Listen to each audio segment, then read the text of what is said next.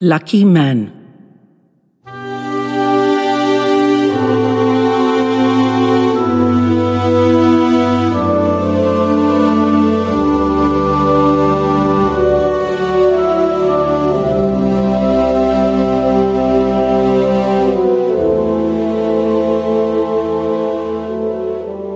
I didn't know Samson very well. Our acquaintance was mostly professional, though we'd shared a few drinks at a pub once. He'd been a decent chap to work with, and he certainly hadn't looked particularly prone to keel over and die.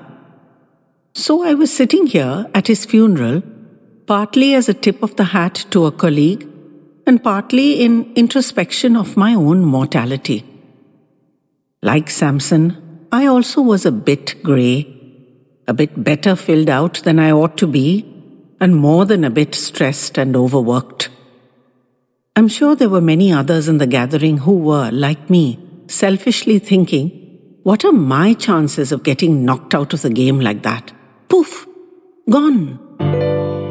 Quite a squirm inducing thought, earning me indignant glances from my perfectly coiffed and attired neighbor whose funeral etiquette was apparently much stricter than my own. I offered her an apologetic glance, but she was not so easily mollified. I decided I'd better turn my attentions to the proceedings. And with perfect timing, just as the cleric was finishing his bit. I'm not much of a churchman, but I confess to enjoying the trappings whenever I do drop in the flowers, the candles, the paintings and statuary in the better establishments, the grand and lofty architecture, and most delightfully, the music. Church organists and choirs can be extremely accomplished, and one doesn't have to be a strictly denominational believer to be inspired by the music and to have one's heart rejoiced by the rolling splendor of sound. I was still awash in that glorious flood of music when we progressed to the eulogies. Samson's brother, I deduced who he was from his remarks. A son, a granddaughter who read out a tender poem she'd written, followed by a fusty, grey haired, black suited man bowed with age. Wait a minute. Not that old, now that I could see his face. He stood at the lectern and rested the weary weight of the world on it before he took a deep, shuddering breath and lifted his eyes to the congregation. And immediately I recognized him, though I'd only seen him once before and in very different circumstances. I remember the occasion unmistakably, but the change in him was so phenomenal that I was amazed I'd identified him at all. He was a rack of his former self. And listening to the eulogy, it appeared it was the death of Samson that had caused the devastation. That was astounding enough just by itself. But the incongruity of such grief, when related to our last meeting, was much more astounding even than that. I know I'll have to explain things better, or you just won't understand. I'd mentioned that I'd had an evening in a pub with Samson once. That's the time I met this chap.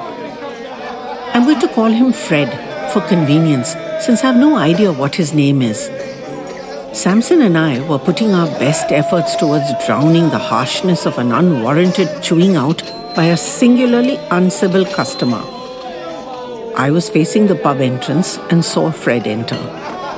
He was physically nondescript for which he made up with a hugely exaggerated swagger.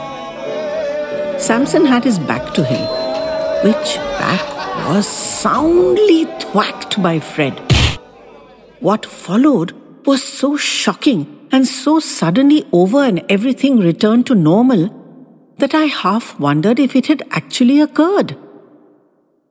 Out of Fred's reedy little mouth and from under his wispy moustache the invective flowed in an almost unabated torrent. Above the hubbub and the fumes in the pub, the words tumbled thickly onto Samson's head and shoulders. Considering the harshness of the language, he was not a whit put out and stayed seated comfortably and listened companionably to the tirade, even unbelievably nodding agreeably. I was so mortally incensed at Fred's vitriol and at Samson's composure that I almost weighed in myself with the old one two. I could detect no hint of what exactly Samson had done to infuriate Fred. It seemed Fred's intention was simply to vilify him. Various unflattering allusions were made to his relationships with sundry members of his family. Even from these veiled for the sake of propriety remarks, you will observe that Fred was quite unbridled. In the face of this, Samson's attitude was bewildering. Fred's river of gall finally ran itself dry. At which point, Samson took up the task himself, though for a much shorter duration and with far less aggression. It was a mere token response and did nothing, in my opinion, to gather the ragged shreds of dignity around himself. At the end of this pathetic attempt at a return swipe, and I assure you this is true, the two bumped fists like boxers in a ring. And Fred moved on his merry way through the pub. And Samson turned to me with a wry grin, raised his glass of beer, and took a long, thirsty swallow. And that was it. Not a word of explanation or vindication, just carried on as before, as if the whole interlude hadn't happened at all. Cutting back to the present, that vituperative little turkey cock was transformed into this shambling wreck of a human being. His whole body, his stance, his gait, the droop of his shoulders, the lifeless dangle of his arms, the listless gaze into nothingness and the seemingly rudderless movement, these told a story of a fathomless grief. In spite of the scene I'd witnessed, this was not guilt. It was a kind of primeval, bone searing sadness, which was so awesome to behold. It made a veritable giant of this poor, broken spirit. His body radiated his agony to the vaulted ceilings of the cavernous church, and it rang with his soundless cries. It was a while before I could even listen to his words, so moved was I, and so unbalanced by the discrepancy between my two images of the man. I made an effort to concentrate, and things began to become clearer.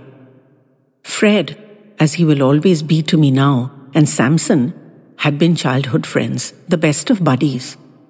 And Samson's unannounced departure had torn a chunk out of Fred's life, and he had no idea how he was to continue to function. He'd not yet adjusted to the amputation. The violent verbal duel I'd seen had been an old game between them, it turned out. A tender restatement of their mutual loyalty.